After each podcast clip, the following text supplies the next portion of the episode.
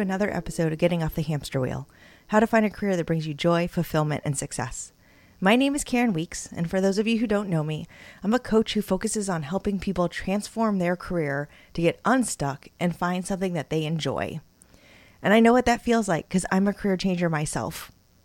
The goal of all these podcast episodes, including these mini episodes, is to have people feel inspired if you're feeling stuck in a career or if you're struggling to picture yourself in a new career because you've so identified by what you do today. But that's hard, and so we want to make sure that you have actionable tips and actionable things that you can do to help you figure out how to make that change. So today we're following up with Brittany's episode to talk about that dream job you may remember if you listened to the episode that at one point she said, I finally had figured it out, both my degrees, I was using those skills, I was in my quote unquote dream job, and I still wasn't happy. And so sometimes that happens because there are elements of your job that are not actually fitting what you're looking for. So that's what we're going to talk about today elements of the dream job and figuring out do you have that or what's missing. And by the way, as we always talk about, that may change throughout your life because you'll need different things. You may have different non negotiables in your life, and that's okay. But let's kind of take a more holistic point of view. When you are considering a job, there are usually three things you're considering the company culture, the work that you're going to do, and the team that you're going to be doing it with.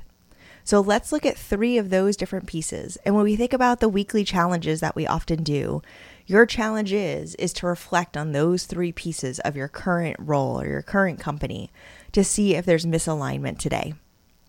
So, area number 1, company culture. Culture can mean a lot of different things to people. As an HR leader, I've been talking about this for 20 years, even if we called it something different back in the day. But culture is about what your company stands for. How do you work together? How do you communicate? How do you make decisions? What are the personality traits and the behaviors that are important? I don't mean do you feel comfortable hanging out with everybody or going for a beer or, you know, any of those sort of things. I mean, do you have transparency? Is there open communication about how decisions are made? Is there a piece about authenticity, psychological safety, having fun, customers first, uh, driving for results? Those are what I'm talking about when it comes to company culture. So there's the industry. Like, do you actually enjoy the industry you're working in? Banking, hospitality, healthcare. Do you actually enjoy the industry? And then do you actually enjoy the company that you're working for based on the culture and the way the company runs? So that's part one. Then there's part two the team in which you then are working with. So that can include your manager, your peers, even cross functional folks, even leadership if you have exposure to them. So, when you think about what's important to you from a management style, do you feel supported? Do you you need more support? You know, I don't want to call it micromanaging, but do you need that oversight because you're new to your career or new to this particular role? What do you need out of your manager, and are you getting that today? Do you get along with your peers? And again i don't mean do you want to play ping pong with them but do you can you work with them? Do you feel like you've got the respect of each other? Do you feel like you work collaboratively if that's appropriate? Or do you feel like you've got the resources you need in order to get your job done? These are the things that sort of surround the team itself. And then finally there's the job. Look no job is perfect. Everybody's got something that they don't want to do that's part of their job. That's never going to change.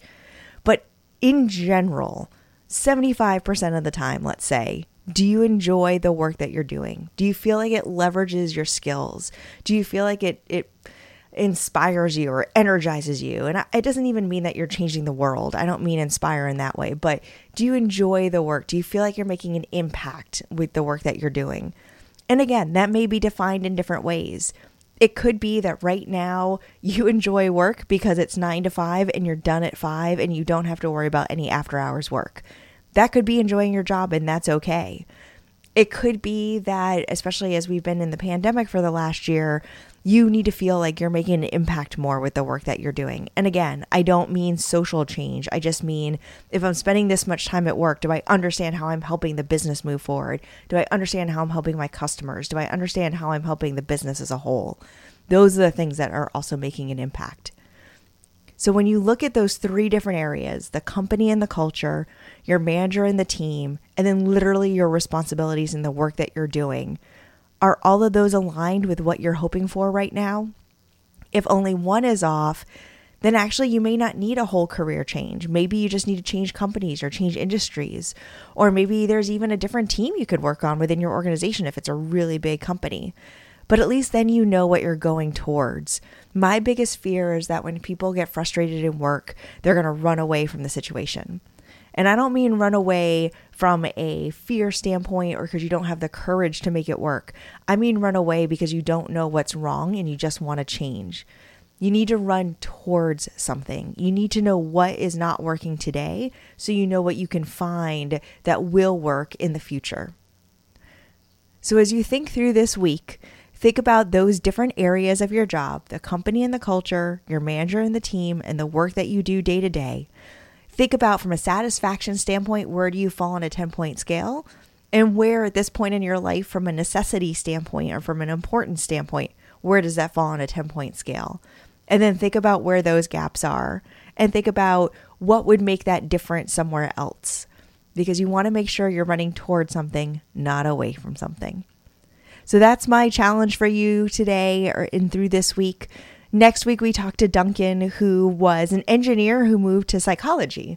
So, how about that for a totally different change of careers? So, as always, I am here to help. If you need anything, please, please, please reach out. I actually have a worksheet that's very similar to the challenges today. So, I'm here to help. Please consider subscribing, sharing these episodes with others, and leaving a rating and review on the platform of your choice.